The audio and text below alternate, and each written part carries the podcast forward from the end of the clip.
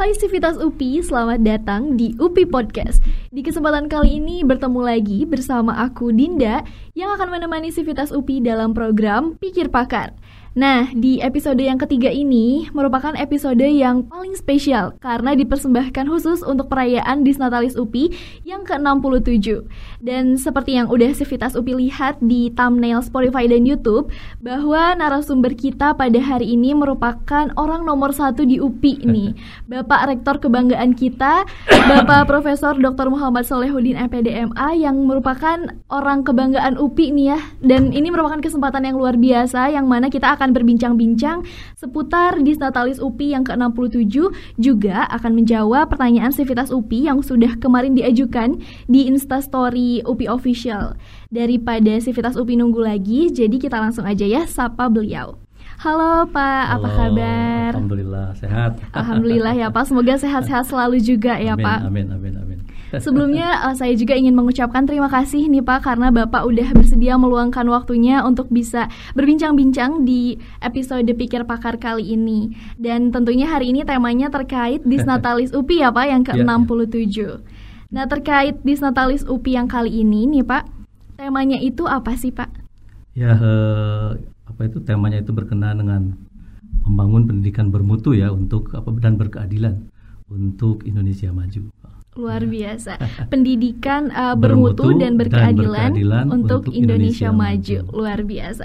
Nah, itu ada alasannya nggak sih Pak kenapa memilih tema itu? Ya, ini kan eranya sekarang udah era digital, Betul. lah. bukan eranya zaman dulu lagi ya, saya kira. Oleh karena itu eh, sudah waktunya lah kita berpikir eh, bukan apa ya, bukan memilih itu antara misalnya kualitas atau kuantitas, tapi justru harus dua-duanya.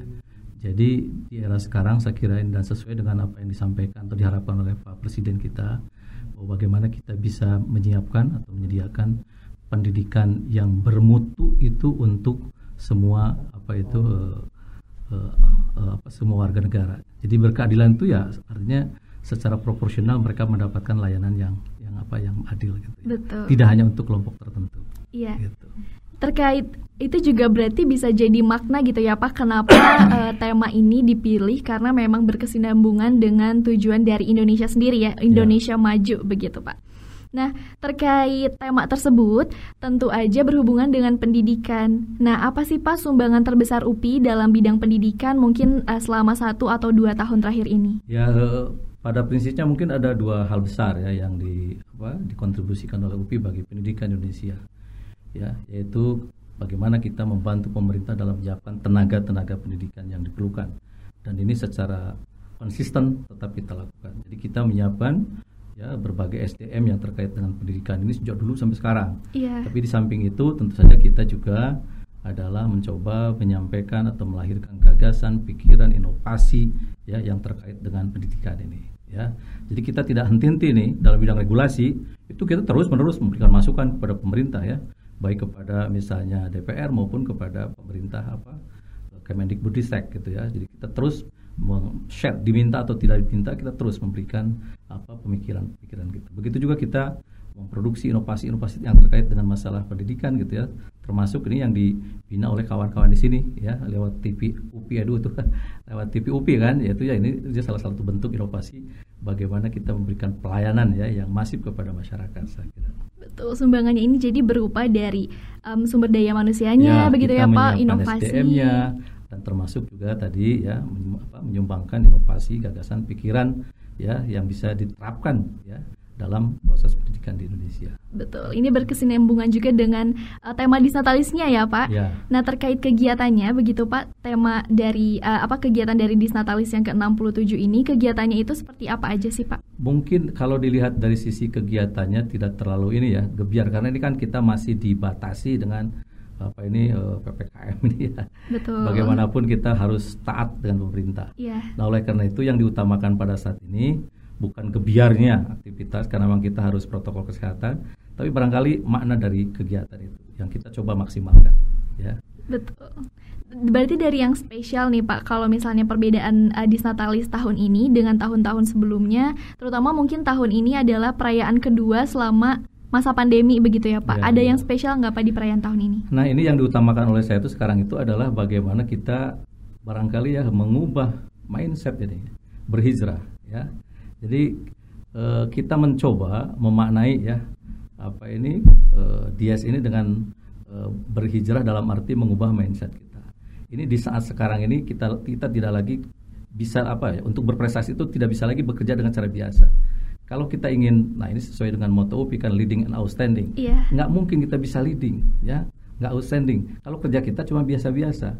Nah oleh karena itu perlu ada perubahan-perubahan dalam apa ini mindset kita, dalam kultur kerja kita.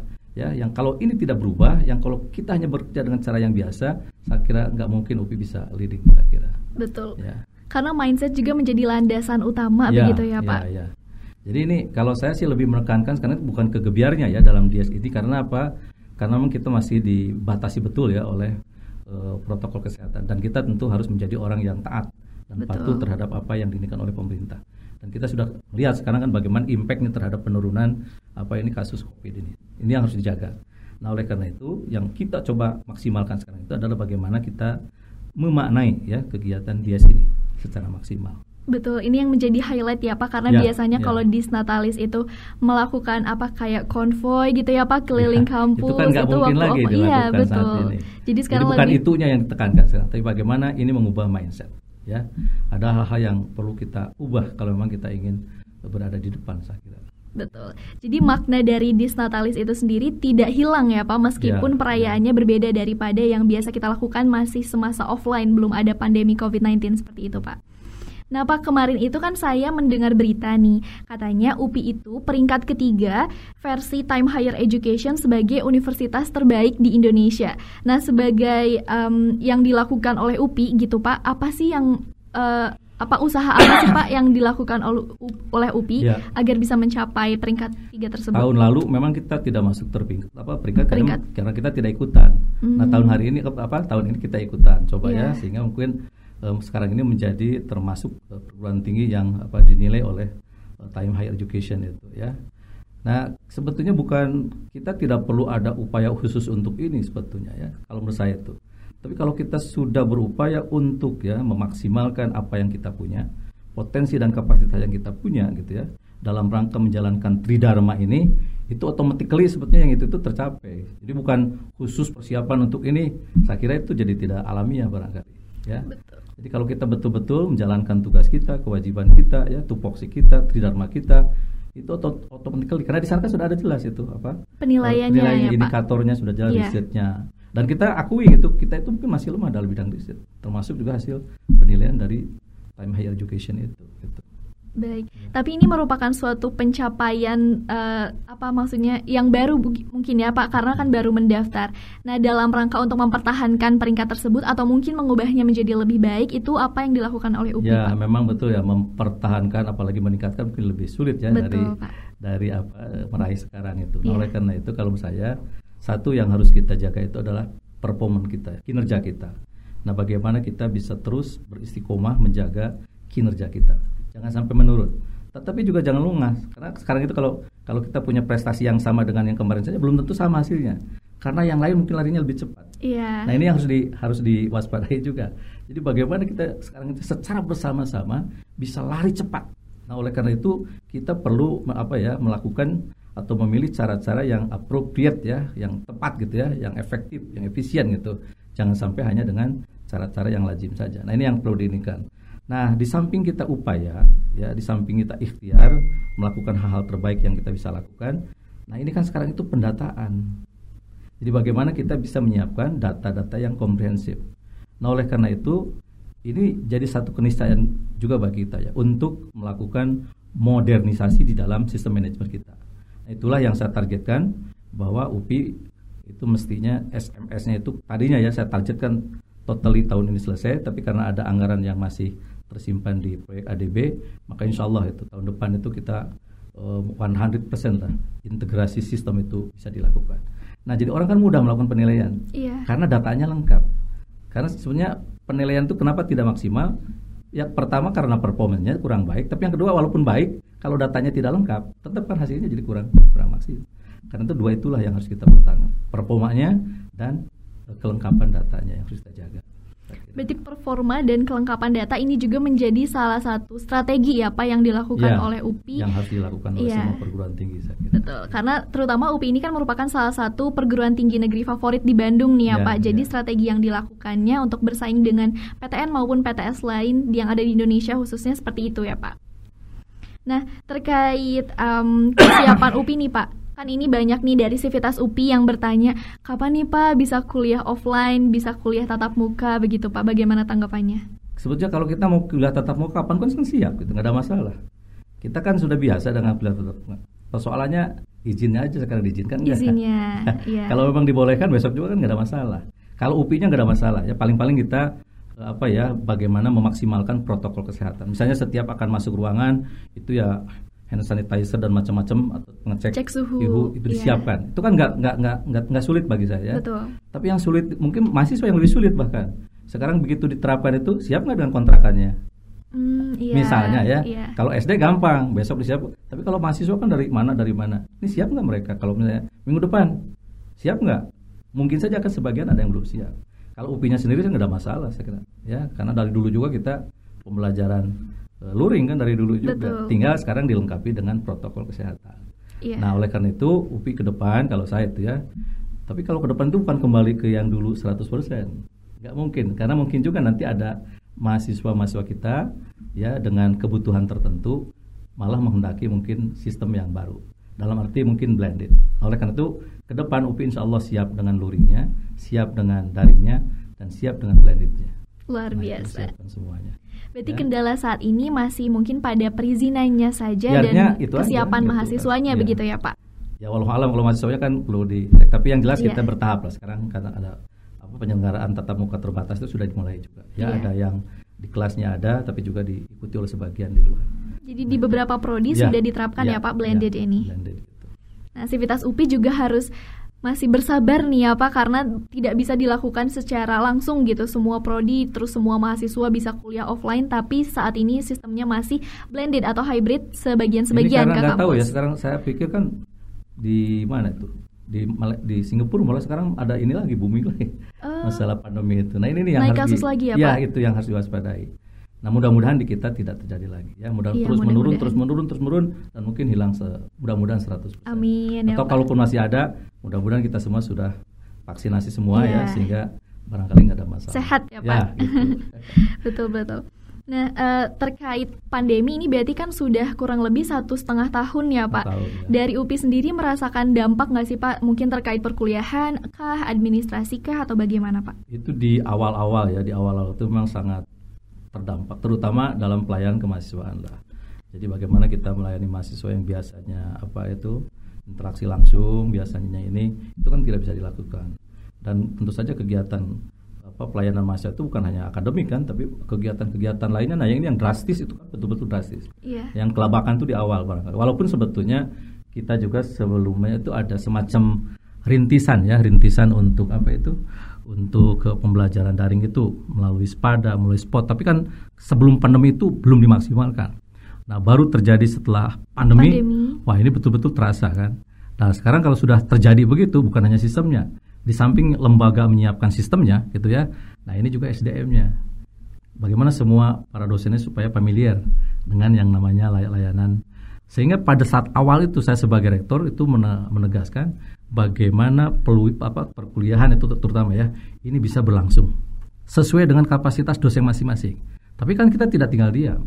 Sambil itu berjalan, pokoknya jangan berhenti pelayanan itu. Apakah melalui WA, melalui apa, melalui apa, berjalan dulu. Jangan terputus.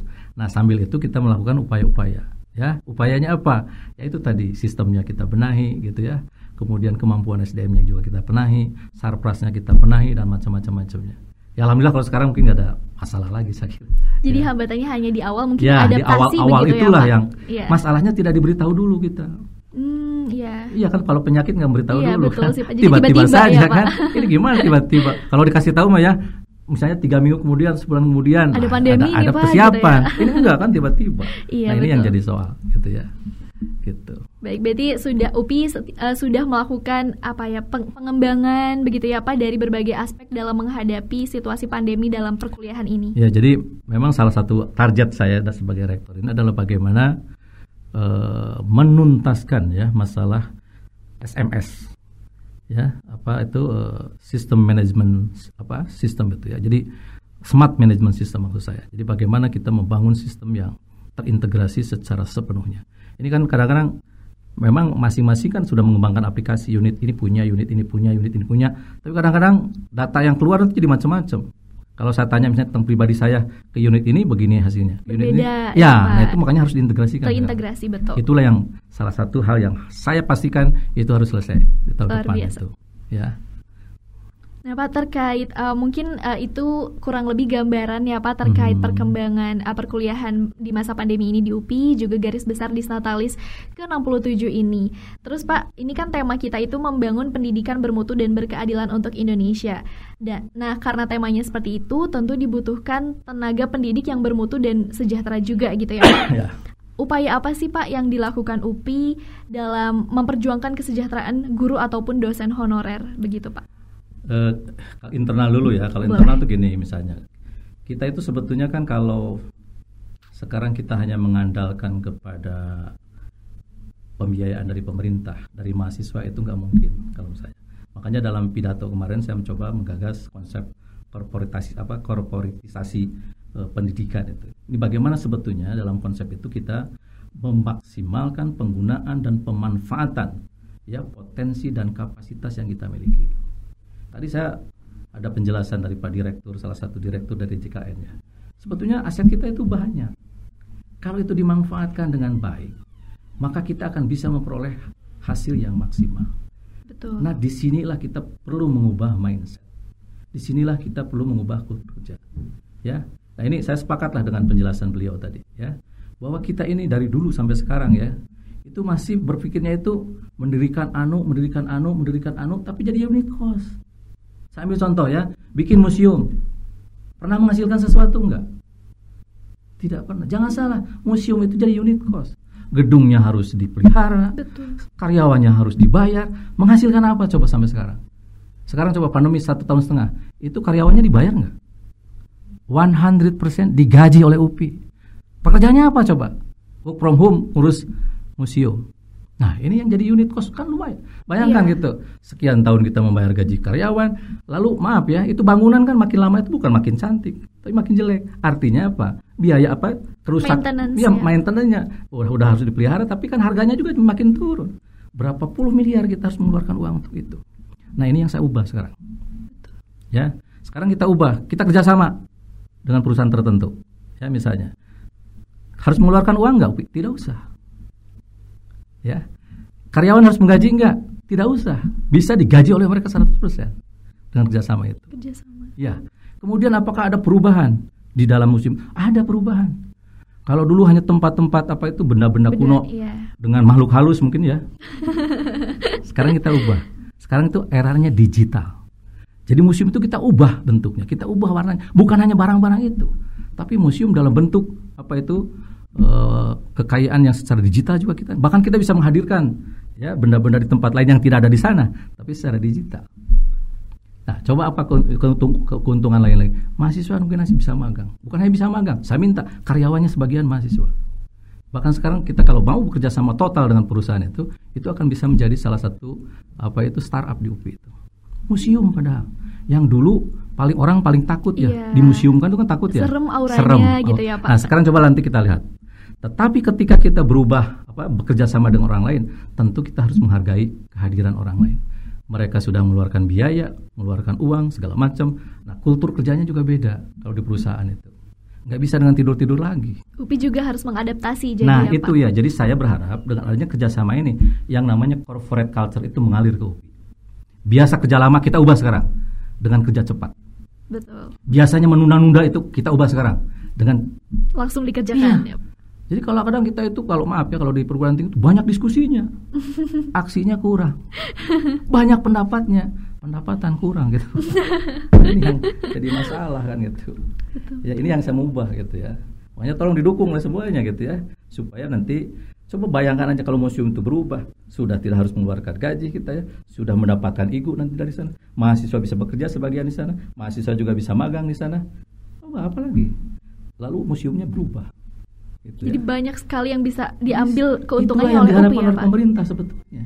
Hanya kita tidak merespon dengan baik. Kalau ini UPI sebagai PTNBH mestinya ya menangkap kesempatan itu. Ya, makanya saya udah saya undang aja ke tadi juga dari DJKN supaya tidak terlalu banyak diskusinya. Karena saya mau berlari. Jadi rektor itu kan sebentar cuma lima tahun. Sekarang udah satu tahun setengah. Apa yang bisa diperbuat kalau tidak berlari? Ya, nah ini yang saya mau. Ya, itulah yang disebut dengan UPI Edun itu lah. Ya. Betul.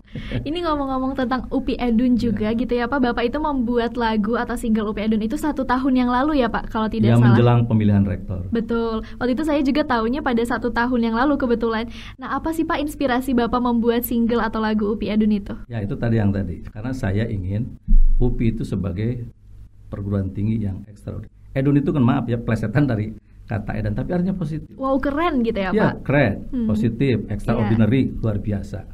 Ya, tapi edun itu juga ada singkatannya. Education for Upton of Nation. Ya, pendidikan. Nah, tadi yang ditanyakan oleh yeah. Anda ya, pendidikan untuk perbaikan bangsa. Pendidikan untuk peningkatan bangsa. Edu, ed, edu juga bisa education university itu kan anak UPI. Iya. Ya, tapi kalau dalam bahasa Sunda edun itu bisa tadi ya etis, dikjaya, unggul dan anjir. Luar biasa. Itu yang kita harapkan. Bagaimana dengan konsep edun itu UPI nanti keluar sebagai sosok perguruan tinggi yang extraordinary. Ya, yang luar biasa. Kalau kita ingin hasil yang luar biasa, maka caranya juga harus yang luar biasa. Betul. Jangan yang biasa-biasa terus. Nggak akan mungkin bisa berlari lah. Nah, itu dengan konsep edun yang Makanya UPI Edun is my dream. Nah itulah UPI Edun adalah mimpi saya sebagai rektor. Betul. Betul. Ya. Edun sendiri juga maknanya banyak ya Pak ya, ini tadi di sini. boleh pakai bahasa Inggrisnya, boleh pakai bahasa Sundanya. Iya. Nah ini tapi fun fact nih ya Pak. Jadi ada fakta menarik bahwa saya juga pada satu tahun lalu ketika pertama kali mendengar lagu Upi Edun dan teman-teman saya yang lain itu mengira Edun itu ya bahasa Sunda gitu. Wow keren, Upi Edun, Upi keren gitu. Ternyata Edun itu ada singkatannya. Edun itu betul bahasa Sunda ya. Iya. Dan itu yang saya inginkan. Upi. Edun itu adalah bahasa Sunda, bahasa yang ada di Jawa Barat tapi saya berharap Edun itu dikenal di dunia nanti. Luar biasa. Dan sekarang udah mulai dikenal. Itulah yang saya harapkan kepada UPI. UPI ada Jawa Barat, adanya di tataran Sunda, tapi saya ingin UPI itu dikenal di dunia dan akhirat nanti ya. Amin. Ditambah instrumen dari lagu Upi Edun juga uh, kayak musik Sunda begitu ya Pak? Ya dibuat agak ringan, ya. agak, agak lah supaya familiar bagi pendengar aja. Gitu. Betul. Kemarin juga waktu uh, Mokaku yang kemarin itu Pak kan tugas mereka itu membuat konten di TikTok gitu. Ya, Terus ya. kebanyakan dari mereka itu menggunakan konten uh, yang mengandung unsur Upi Edun dari hmm, lagu yang hmm. Bapak buat, entah menggunakan uh, foto Bapak, kemudian lirik-lirik dari Upi Edun dan saya juga merasa waktu itu wah seneng nih Maru aja bisa langsung kenal gitu sama lagu Upi Adun berarti memang lagu dan juga makna yang ingin Bapak sampaikan itu langsung tersampaikan gitu. Ya. Begitupun pada Maru atau mahasiswa baru yang Upi kemarin. Itu kan di dalamnya ya di samping singkatan tadi itu kan sebenarnya visi visi leading and outstanding ya. ya. Kemudian misinya juga misi kita kan misi apa itu tadi Tridharmanya kan ada di sana ya. ya. Bersamamu kami apa mengabdi, meneliti dan itu, itu semuanya sebetulnya visi misi dan apa itu dan Tridharma perguruan tinggi isinya itu bukan yang lain-lain. Iya, begitupun video klipnya juga menggambarkan kekayaan UPI sendiri itu ya Pak. Ya, ada yang mengkritik sama saya karena wah katanya rektor UPI kok penampilannya seperti itu. Justru itu yang saya ingin tampilkan. Kalau rektor itu orang biasa sebetulnya. Bukan apa-apa rektor itu. Dia itu manusia biasa gitu. Gak ada lebihnya dari yang lain. Artinya kalau saya tidak dibantu oleh teman-teman, gak akan bisa berbuat apa-apa rektor. Jadi rektor itu adalah manusia biasa, mahasiswa biasa, dosen biasa sebetulnya. Karena itu penampilannya juga ya sudah saya pakai kan apa kaos yang saya ada. Karena ada yang wah kenapa rektor penampilannya seperti itu? Justru itu yang saya harapkan. Kalau rektor itu adalah manusia biasa, gitu ya. bukan manusia istimewa. Luar biasa Bapak. Terus uh, Bapak juga kan di channel YouTube Bapak itu diunggahnya ya Pak. Bapak juga mengunggah um, single-single lagu lainnya gitu. Apakah Bapak ada rencana nih dalam waktu dekat buat mengunggah atau membuat lagu terbaru begitu Pak? Ada ya. Ini sebetulnya gini ya. Kan lagu saya itu udah cukup lama yang agak sedih-sedih, yang melo-melo ya, yang agak-agak itu.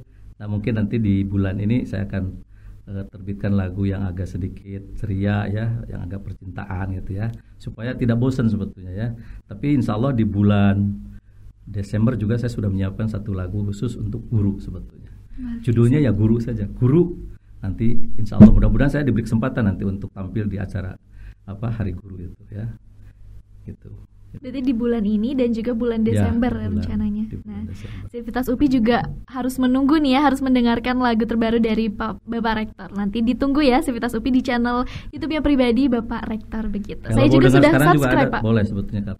Hanya belum di declare di sana. Oh iya, masih belum apa istilahnya launching begitu ya, ya Pak? belum launching gitu. Iya. Tapi sudah ada lagunya sih. Tik vokalnya sudah gitu. Nah, sekarang terkait ini Pak, pertanyaan yang sudah diajukan oleh Sivitas UPI kemarin di Instagram melalui Instastory question box, itu ternyata banyak sekali Pak yang penasaran ingin bertanya juga kepada Bapak dan saya sudah menghimpun beberapa pertanyaan yang paling sering diajukan oleh uh, Sivitas UPI. Yang pertama ini mungkin dari Akang dan Teteh yang mau wisuda gitu ya Pak, mereka juga bertanya, "Pak, kapan wisuda offline?" katanya gitu, Pak. Kalau tidak terlarang ya yang akan datang mestinya 100% offline kalau saya ini ya. Kalau bisa. Jadi kalau sebenarnya kalau kalau kalau izin itu ada, kalau tidak ada lagi pembatasan dari misalnya pemerintah, mudah-mudahan yang yang periode berikutnya kapan tuh sudah itu. Mudah-mudahan sudah offline. Karena kadang saya itu sedih kalau melihat maaf ya di kantor saya dari kantor rektor itu lihat teman-teman yang dipoto pakai itu di halaman itu Iya. kadang-kadang saya tuh sedih juga gitu ya karena mungkin apa ya kebanggaan juga kalau mereka bisa langsung lah kita hadir gitu Betul, wisuda juga mungkin. jadi mudah-mudahan yang berikutnya ya wisuda pertama tahun 2002 mungkin ya itu sudah 100% offline mudah-mudahan Amin. Ya. Semoga semoga izinnya segera ada ya, Ya. Pak biar bisa dilaksanakan ini. Ya. Mungkin Sivitas UPI yang mungkin angkatan 2017, 2018 yang uh, next akan wisuda itu masih harus bersabar menunggu izin dikeluarkan Ya, gitu ya. amat Pak. menyedihkan saya juga kan sama anak saya di wisuda kemarin ya di Ya. rumah gitu Sedih rasanya ya, ya gimana ya. Iya. karena apa gitu ya kurang puas aja barangkali Iya, betul. jadi tentu kita akan sangat memperhatikan itu sehingga ketika izin itu ada ya udah kita laksanakan gitu sini yang mudah-mudahan wisuda yang akan datang semuanya di sini Iya, amin. Terus eh, terkait ini Pak, infrastruktur eh, seperti yang kita tahu gitu ya, Sivitas UPI di UPI Kampus Bumi Siliwangi ini kan sedang dibangun beberapa gedung baru ya Pak. Nah, apakah ada rencana pemerataan fasilitas di kampus daerah, di Ya. kampus-kampus daerah begitu Pak? Ini sama kan tadi kan ada yang membangun apa itu pendidikan bermutu di apa itu eh, berkeadilan ya. Betul. Sebetulnya saya juga sedang menggelorakan itu sejak sejak kemarin.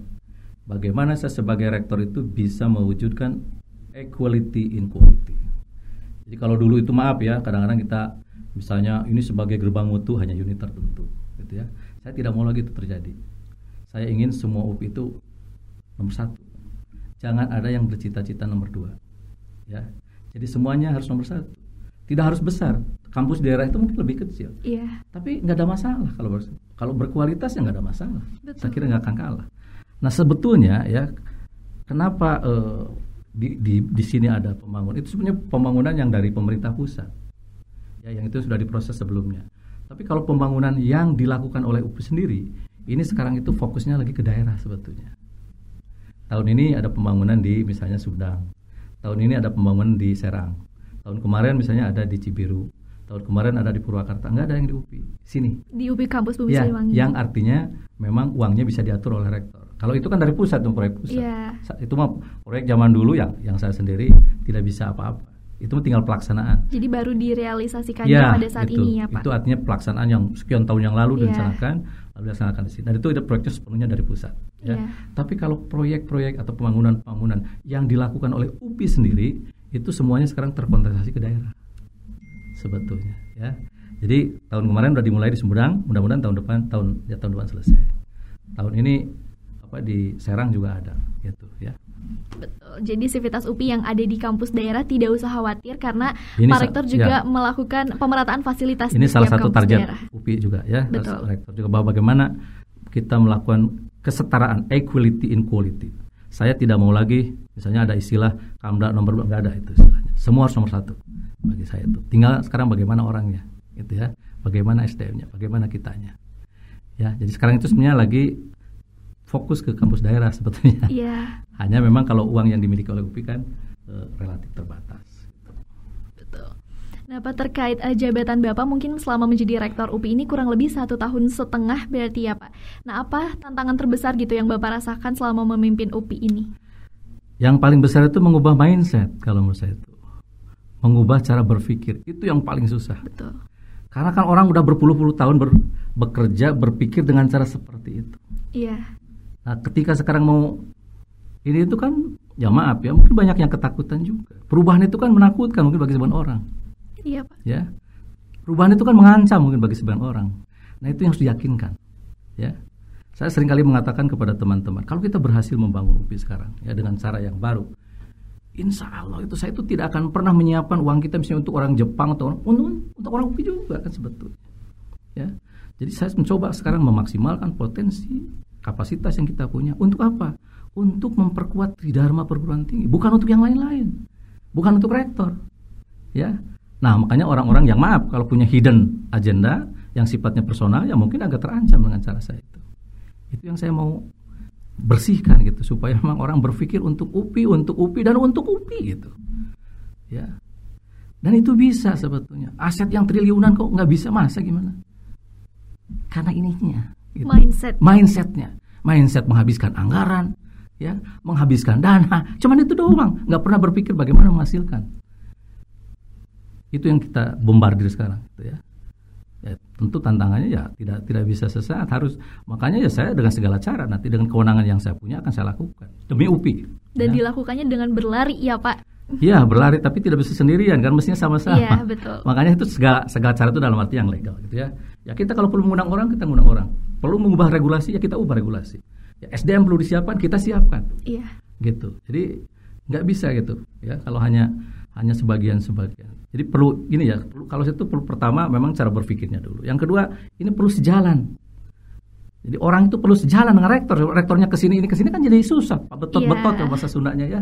Gitu. Saling tarik menarik kita yeah. itu. Mesti satu arah gitu. Gitu. Nah, ini yang lagi dicamkan betul. Bagaimana kita mengubah mindset. Itu yang paling susah. Ya, karena kita belum terbiasa.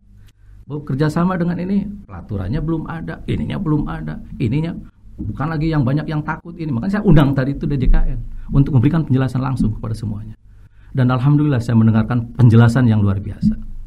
Jadi menurut beliau ya Pak Direktur tadi menjelaskan, kita mestinya sekarang udah waktunya hijrah dari sekedar perguruan tinggi yang administratif, tertib hukum, tertib aturan, tertib. Nah sekarang udah bukan waktu, udah lebih tingkat lagi. Bukan hanya itu maksudnya gitu, bukan berarti kita melanggar aturan, bukan. Ya itu harus sudah otomatis lah kita penuhi. Yeah.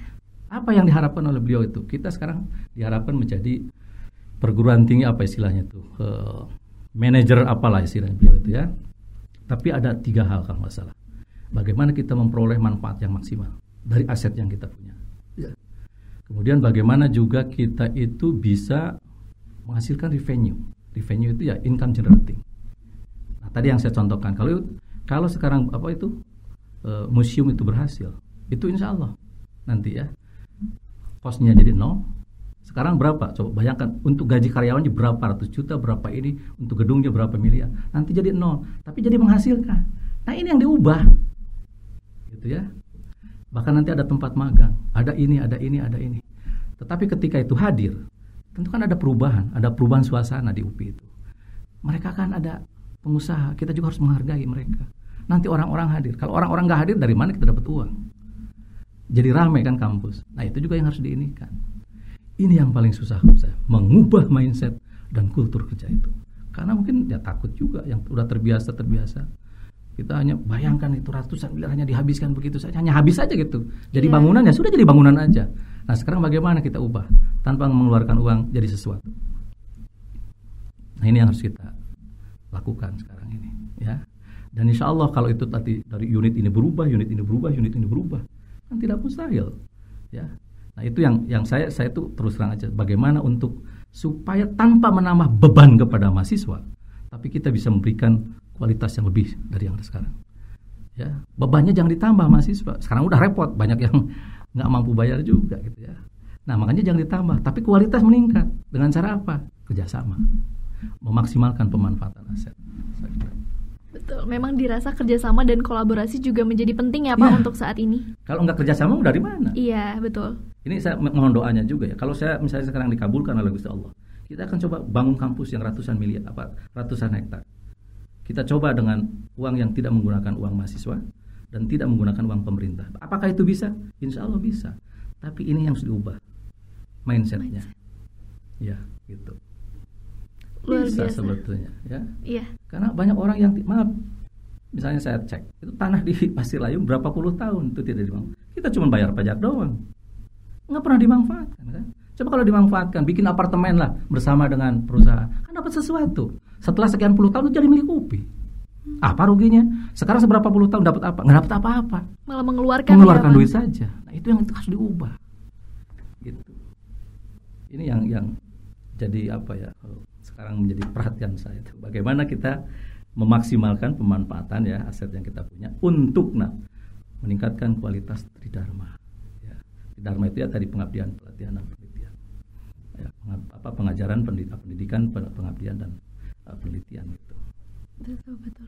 Selain menggencarkan kualitas internal mungkin ya Pak tadi, bagaimana terkait kualitas eksternal atau eh, mungkin alumni ya Pak? Karena kan mengingat usia UPI ini sudah 67 tahun, berarti sudah banyak nih alumni dari UPI dan gimana sih Pak caranya agar IKA ya, IKA UPI atau Ikatan Alumni UPI ini bisa menghimpun para alumni untuk bisa berkolaborasi hingga saat ini. Jadi Ya. masih berkaitan tadi dengan ada tadi. pertanyaan yang lupa ya saya menjawab maksudnya tentang guru honorer ya. Oh iya. Ya, itu alhamdulillah sebenarnya kita sudah memberikan masukan juga ya kan kita kan melakukan itu sesuai dengan kewenangan apa kewenangan kita. Jadi kita sudah memberikan masukan kepada pemerintah lewat apa DPR dulu tentang bagaimana pandangan UPI untuk memperlakukan eh, guru-guru honorer secara berkeadilan. Ya memang di sana banyak pendapat, banyak tapi nggak apa-apa. Sebatas eh, kita sebagai akademisi kita juga memberikan masukan kepada pemerintah yang menurut kita itu merupakan eh, solusi yang paling baik gitu ya. Walau alam bisa tergantung pemerintah nanti yang keputusan. Tapi kita sebagai akademisi yang bergerak di pendidikan tentu kita tidak pernah berhenti memberikan masukan tentang hal tersebut. Nah, berkenaan dengan masalah alumni sebetulnya kan kalau kalau ini ya upaya internal itu kan automatically sebetulnya kan berimpact pada yang eksternal juga. Kalau UPI itu barangkali secara internal sekarang ini bagaimana apa itu kita itu bisa meng, apa ya bisa menghasilkan lulusan yang berkualitas yang Ya. bisa memberikan kontribusi terhadap pemerintah terhadap masyarakat. Itu yang kita lakukan. Ya jadi kalau kita sekarang melakukan misalnya proses pendidikan dengan benar itu udah automatically itu kan apa memberikan impact yang yang luar biasa terhadap eh, lulusan itu. Dan sekarang ini kan pemerintah itu begitu apa ya begitu operasional begitu konkret gitu ya tentang indikator-indikator kinerja yang harus diinikan oleh apa dicapai oleh setiap perguruan. Jadi setiap perguruan tinggi itu tuh punya punya ini ya kontrak kontrak kerja. Kalau UPI ya kontrak kerjanya dengan dua, dengan MWA ya dengan eh, pemerintah. Dan itu setiap tahun dinilai, dilihat apakah kontrak kinerjanya itu tercapai atau enggak. Termasuk di antaranya lulusan, Kualitas lulusan dari UPI. kualitas lulusan, ya termasuk juga daya serap kerja dan macam-macam. Jadi nanti dengan sendirinya kalau lulusan itu tidak apa tidak terserap dengan ininya ya, itu otomatis nanti apa prodinya ditutup dengan sendirinya itu. Ya. Oh. Iya sekarang itu boleh bebas kita mendirikan misalnya prodi macam-macam, tapi kan kita harus bertanggung jawab juga dengan lulusan.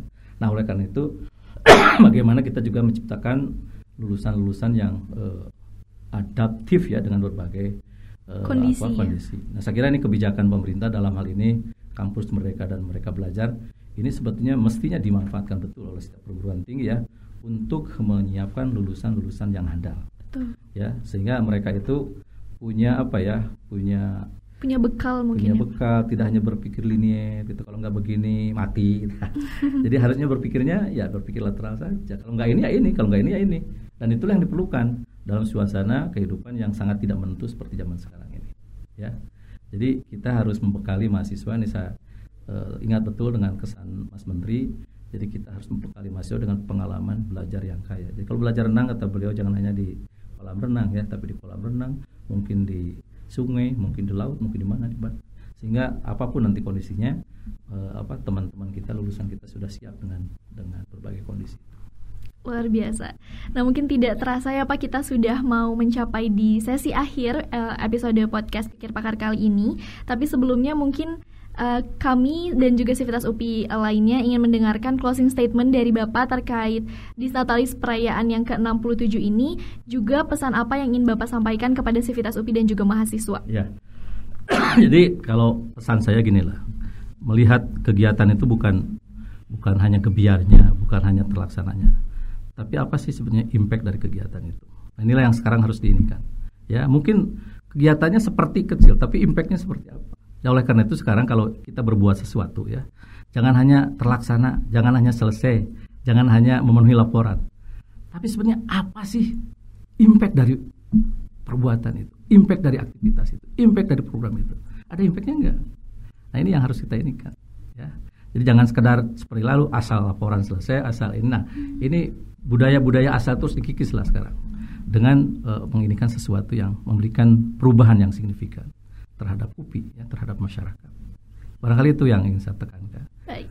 Gitu ya. Nah, Sivitas UPI, jadi terkait perayaan di Satalis kita yang ke-67 ini, jangan memaknai perayaannya saja, tetapi di balik Nah, kegiatan gitu. tersebut, begitu ya Pak? Ya, jadi mesti kita berpikir lah, bisa mesti kita melakukan apa ya, introspeksi lah, refleksi, gitu ya. Kadang-kadang kita itu kurang refleksi mungkin ya, jadi kalau melakukan suatu kegiatan itu ya selesai sudah, nggak pernah berpikir. Nah, mestinya kan itu direfleksi. Iya. Jadi kalau kita mengatakan pengalaman itu guru terbaik, betul kalau direfleksi. Ya, tapi kalau hanya pengalaman begitu saja, nggak ada apa-apanya barangkali. Tapi coba di, dimanai pengalaman itu. Ya. Betul, luar biasa. Mungkin uh, sekarang kita sudah mencapai di sesi akhir ya Pak. Sekali lagi uh, saya ingin mengucapkan terima kasih karena Bapak sudah meluangkan waktunya untuk bisa berbincang-bincang di episode Pikir Pakar ini. Dan semoga Bapak juga sehat selalu dan Amin. lancar dalam menjalankan tugas-tugasnya ya Pak. Sekali lagi terima kasih Pak. Amin. Amin. Terima kasih buat semuanya. Baik, terima kasih Sivitas UPI karena sudah mendengarkan episode Pikir Pakar di episode spesial untuk perayaan uh, Disnatalis UPI yang ke-67 ini. Jangan lupa ya buat dengerin terus episode Pikir Pakar selanjutnya karena akan semakin menarik. Saya saya Dinda pamit undur diri. Sampai ketemu lagi Pikir Pakar, diskusi asik bersama pakar.